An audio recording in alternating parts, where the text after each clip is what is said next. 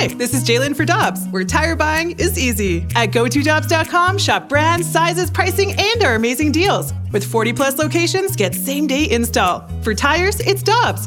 For deals you can use, click on GoToDobbs.com now. When you need mealtime inspiration, it's worth shopping Kroger, where you'll find over 30,000 mouthwatering choices that excite your inner foodie. And no matter what tasty choice you make, you'll enjoy our everyday low prices, plus extra ways to save, like digital coupons worth over $600 each week. You can also save up to $1 off per gallon at the pump with fuel points. More savings and more inspiring flavors make shopping Kroger worth it every time. Kroger, fresh for everyone. Fuel restrictions apply. Talking everything St. Louis Blues as we head into the Blues Booth. Presented by Boardwalk Hardwood Floors, a proud partner of your St. Louis Blues. Find your perfect new floor at our four convenient locations and online at boardwalkhardwood.com.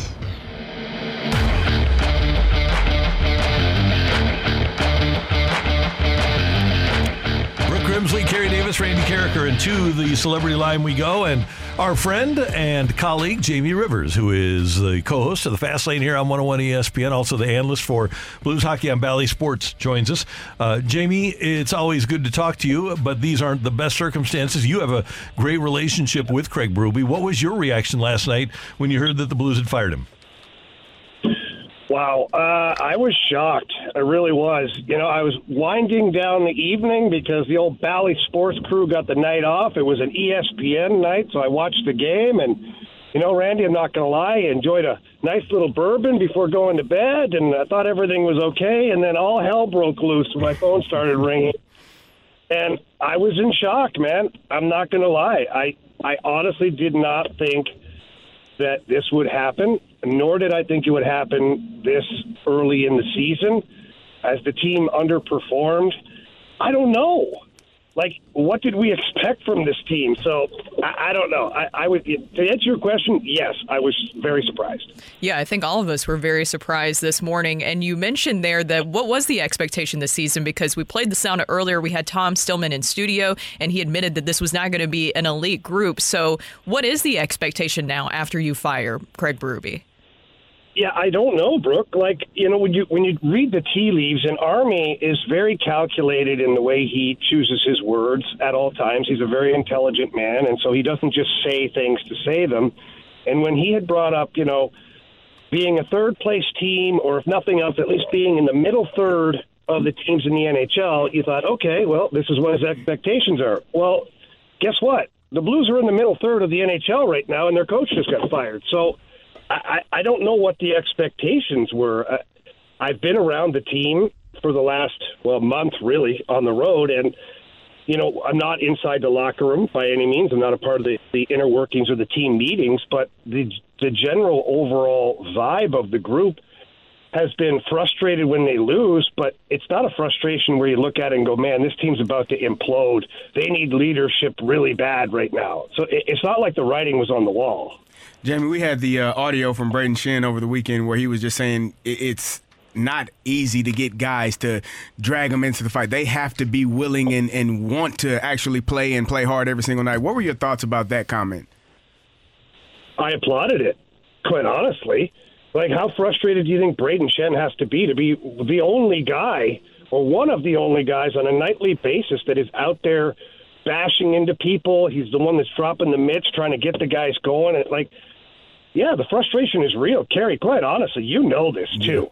Like, for me, that would have been addressed in the locker room away from the media. No Somebody would have been grabbed by the collar and had a little talking to because, like, you just can't have a group of players that are satisfied with mediocrity. Like, even if you're a mediocre team, like, I played on some bad teams, don't get me wrong.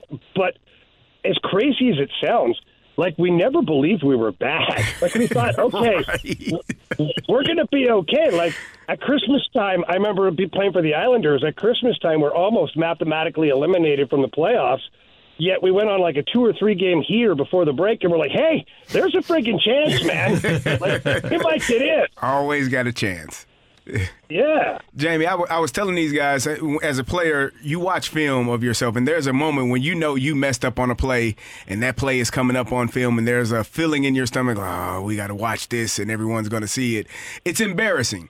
Uh, You have Brayden Schenn calling out your your your teammates. Uh, That's embarrassing. At what point does this team say, okay, enough is enough? Like you're talking about having that confidence and believing in yourself.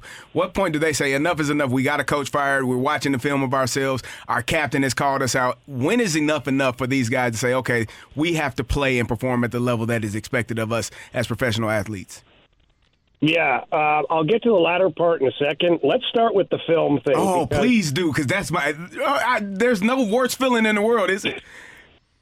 So here's what I'm going to say about film because when I came into the NHL, like it was barely there. Once every blue moon, you'd have somebody who actually recorded the game, and it was a great thing because you could always say, "You're going to say, no, man, I had my guy." Nobody remembers, right?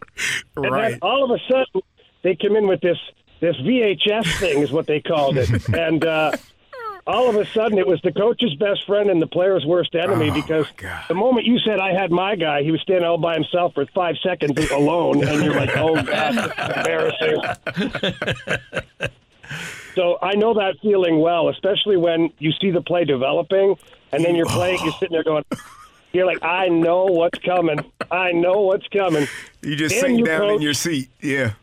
Yeah, yeah. So that that feeling is real. Now to the second part of your question, you know, when is enough enough? You'd think it would have been there by now. Yeah. You'd think it would have been missing the playoffs. You think it would have been losing to the San Jose Sharks, losing to Columbus, losing to Chicago. Like, I, I, at some point, the younger guys or or some of the supporting cast, we'll call it, has to step up because I, th- I believe in Brayden Schenn. I, I do. I believe in Justin Faulk. I believe in Colton Parayko. Like, there's some guys at the top of the food chain that I truly believe in. Jordan Binnington, I'm going to put him there as well. I believe in Robert Thomas.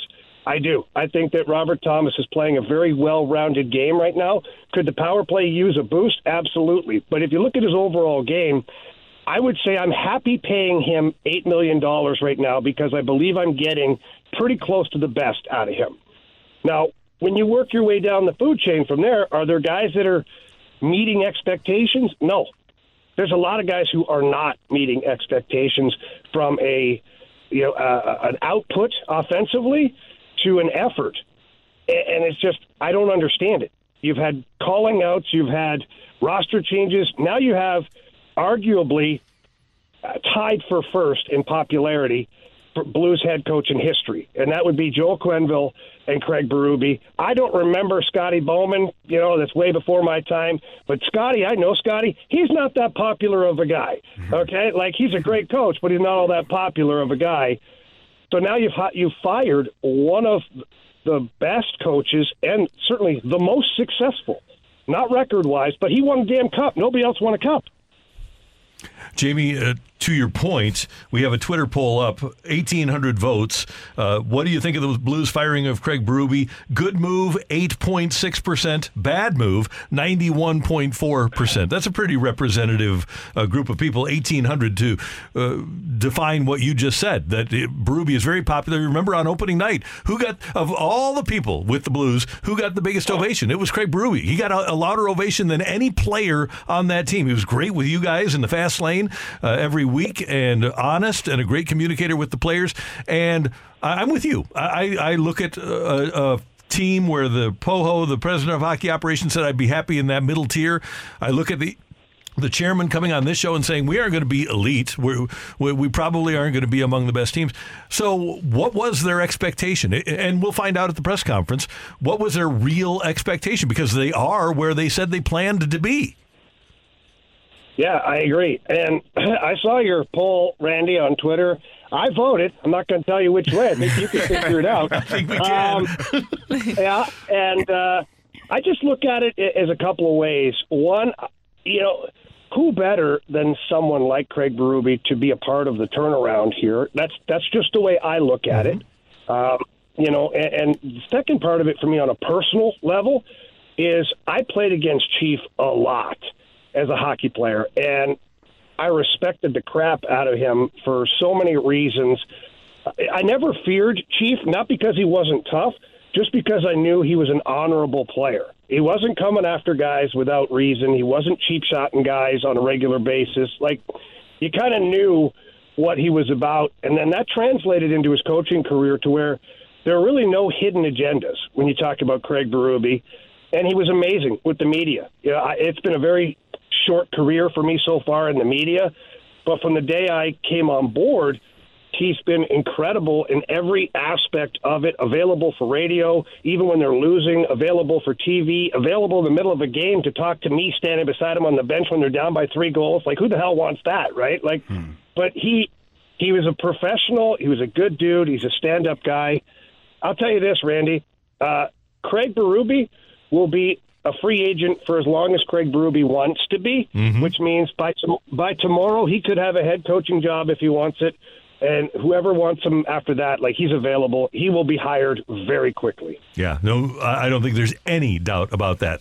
Rivs, thanks so much for the time. We appreciate it, and we'll hear you this afternoon with uh, with Anthony on the fast lane, and we know that you'll have a lot more on this.